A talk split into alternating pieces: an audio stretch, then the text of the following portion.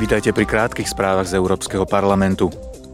Vo výbore pre rozpočet dnes vystúpi eurokomisár pre rozpočet a administratívu Johannes Hahn.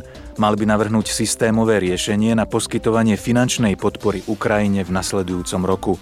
Poslanci parlamentu požadujú stabilný rozpočet únie zohľadňujúci nové výzvy, keďže súčasný viacročný finančný rámec nebol vytvorený na to, aby reagoval na nedávne udalosti, ako je vojna na Ukrajine.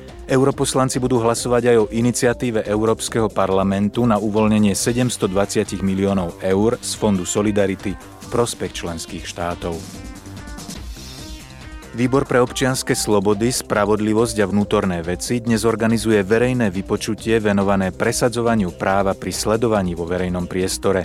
Poslanci budú diskutovať o tom, ako možno v boji proti trestnej činnosti vo verejnom priestore bezpečne využívať biometrické údaje – a to bez toho, aby pritom došlo k porušeniu ochrany údajov.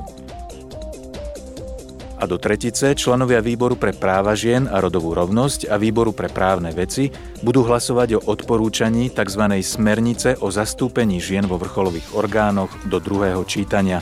Cieľom návrhu je posilniť rodovú rovnováhu vo firmách. Počúvali ste krátke správy z Európskeho parlamentu.